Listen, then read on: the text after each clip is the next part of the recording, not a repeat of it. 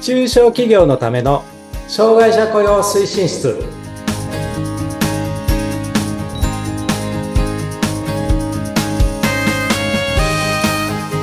皆さんこんにちは障害者雇用推進室長の木下文彦ですそしてインタビュアーの村山彩乃です。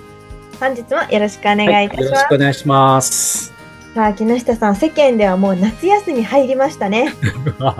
そうですね。もうもうなんかもうここの年っていうか会社辞めて独立しちゃうと関係ないなっちゃう感じです、ね。まあ、 懐かしい学生時代の思い出あではあるんですけどね。あ夏休みなんね。かありますか、思い出。思い出っていうか夏休みで、あのもう私は連連想するっていうかねあの宿題をねやっぱりあの最後の最後までやらない人だったので。そうなんですかあの、どこ行ったか、海行ったとかなんとか、まあそういうのもあるにはあるんだけど、夏休みっていうと宿題やってないみたいな、そんな感じやってないなんですね。やってない、やらなきゃいけない、ああ、やばいっていう。じゃあ、最後にやる派でしたか最後にやる派。あーあの、計画はね、ある程度立ってるんですよ。はい。夏休み入る前に。うんうん。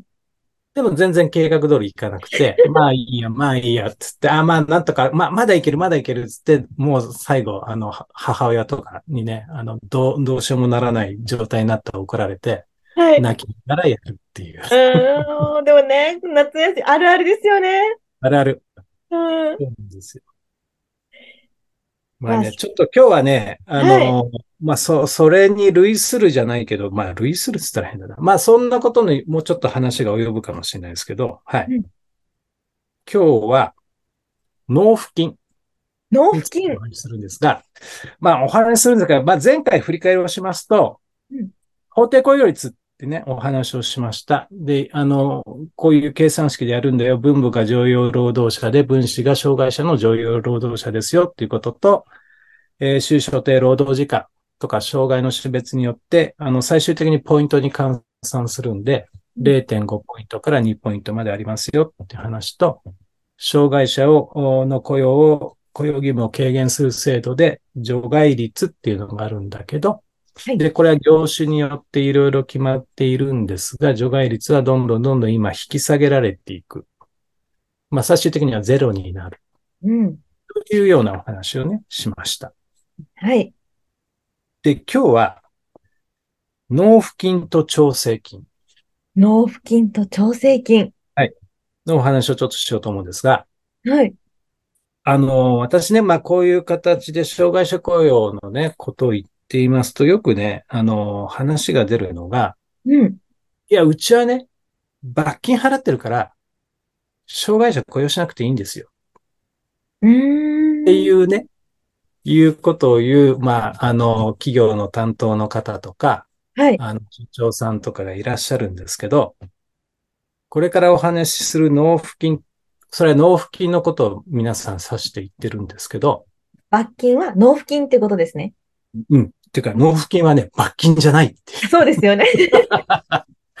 罰金じゃないんですよっていう話をちょっとしようと思ってます。はい。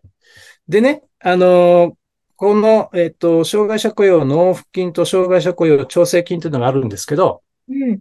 これは、えっ、と、常用労働者があ100人以上の企業に課されることなんですけど、何かっていうと、その従業員の数に法定雇用率をかけると、その企業で雇用しなきゃいけない従業、あの、障害者の数が出ますよね。はい。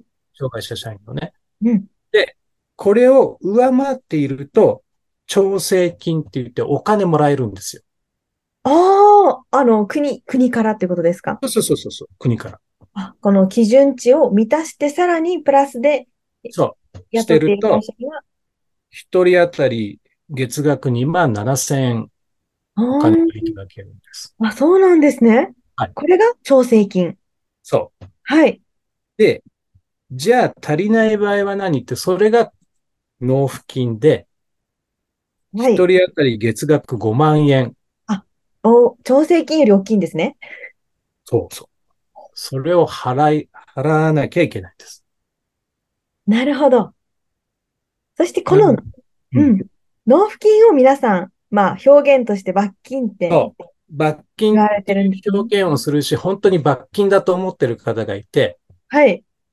だから、あの、これ払ってると雇用義務って免除されるんだよねって、あの、ダイレクトに聞かれたこともあるんですけど、いいやいや、。そうじゃありませんよ。雇用義務は雇用義務であって、この納付金っていうのは何かっていうと、はい法律上はね、えっと、施設や設備の改善や特別の雇用管理など、障害者雇用に関する経済的負担のアンバランスの解消のために納付金を徴収しますって書いてあるんです。うん。だから罰金って書いてないんですよ。そうですね。なんとかこう、あの、障害者を雇用しなかったら罰金何万円っていう書き方じゃないんです。書き方でもないし、免除しますっていうワードもそうなんです。ないですよ一切ね。ないですうん。だから、あの、お金も払いつつ、当然ですけど、雇用義務は免除されていないんです。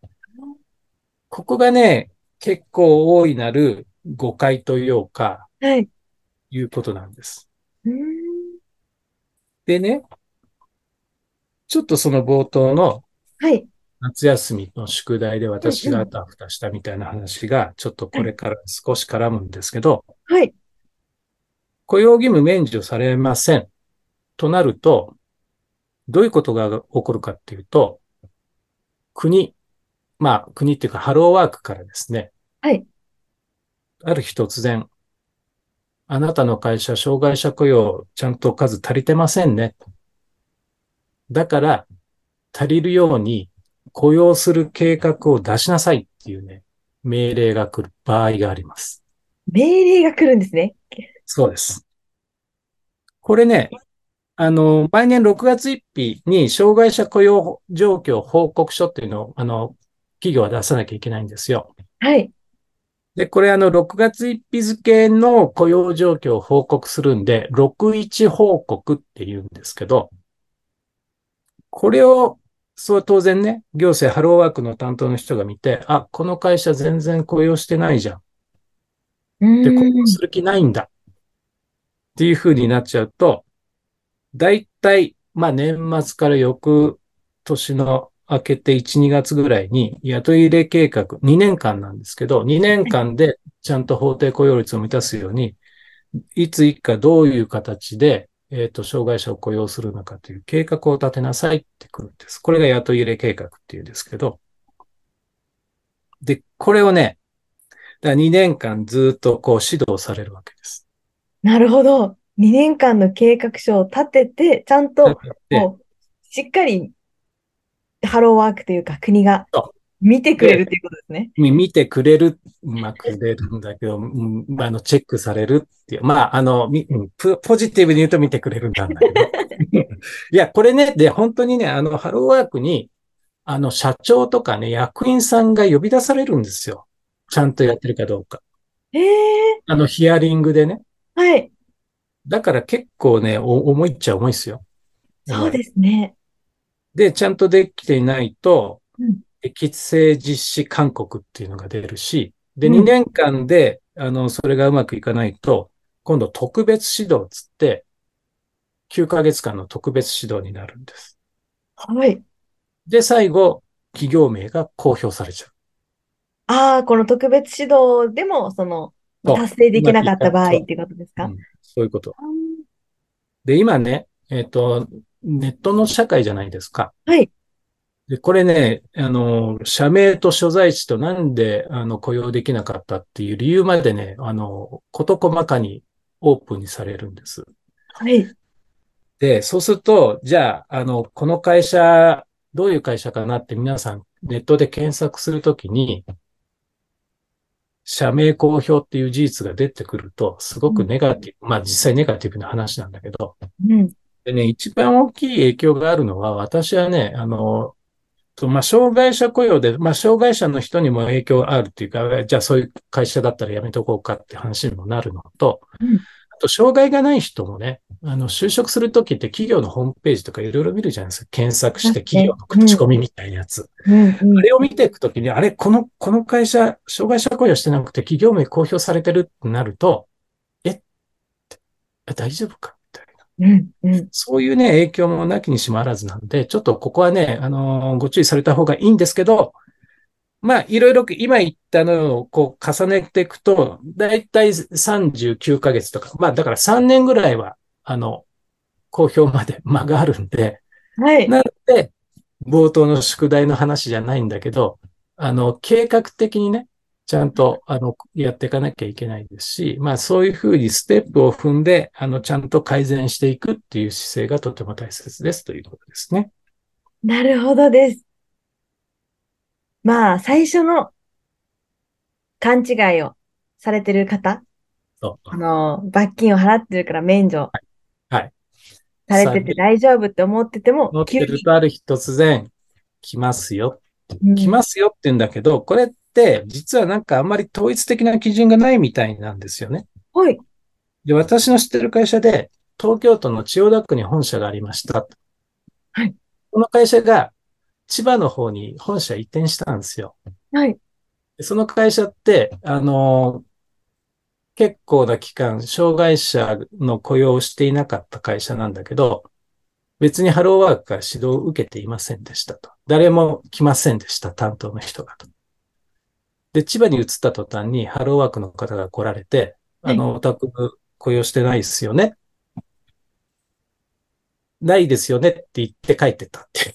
だからまあ、ああの、 雇い入れ計画は多分今も出てないと思いますけど。はいだからね、えっと、管轄するハローワークによっても、その企業数ってあるじゃないですか。企業数と担当間のバランスがあるんで、はい。あ全部が全部来るかっていうと来ないんですけど、うんえっと、でも確実に目はつけられちゃいますよねってういんう話。うんだからまあ、こうされるから、まあ、障害者雇用をするっていう、そういうね、まあ、あんまり、あの、なんていうのかな、ネガティブな動機ではやっていただきたくないなとは思うんですけど、あの、ちょっとね、ここはご誤解が多いところなんで、あえて、あのーこのね、会で、そういうことじゃないんですっていうお話をね、ちょっと皆さんにした方がいいかなということで、うんうん。わざわざ、わざわざというか、えっ、と、一つここで、あの、一回分使ってですね、お話をしたということでございます。そうですよね。これ、だって、もし免除されてるって思ってても、突然来たらやっぱりその時にそどうしようって焦りが出てきてしまうから。う。何も準備してなかったってのは、そっからね、2年だけど、まあ、焦る必要はないですよってさっき言いましたけど、うん全然走り出すような、しあの、準備もしてない人にいきなり、さあ走れって言われても困るじゃないですか。それと一緒です。そうですね。走り方もね、知らなければ余 計に、あ計画も立てれないし、焦るしかなくなるから、こういうこと。そう。その計画も、木下さんの会社、ラグランジュサポートでは、そうですね。まあ、その計画っていうか、そういうふうにならないような計画うん、をちゃんと、あの、お作りして、企業をサポートしていくということでございます。はい。ではでは、ぜひぜひね、そうなる前に、皆さん、ご相談お待ちしております。そうですね。はい。はいよろしくお願いします。それでは、今回もお別れのお時間となりました。いはい。では、今回もありがとうございました。はいありがとうございました。はい。じゃあまたよろしくお願いします。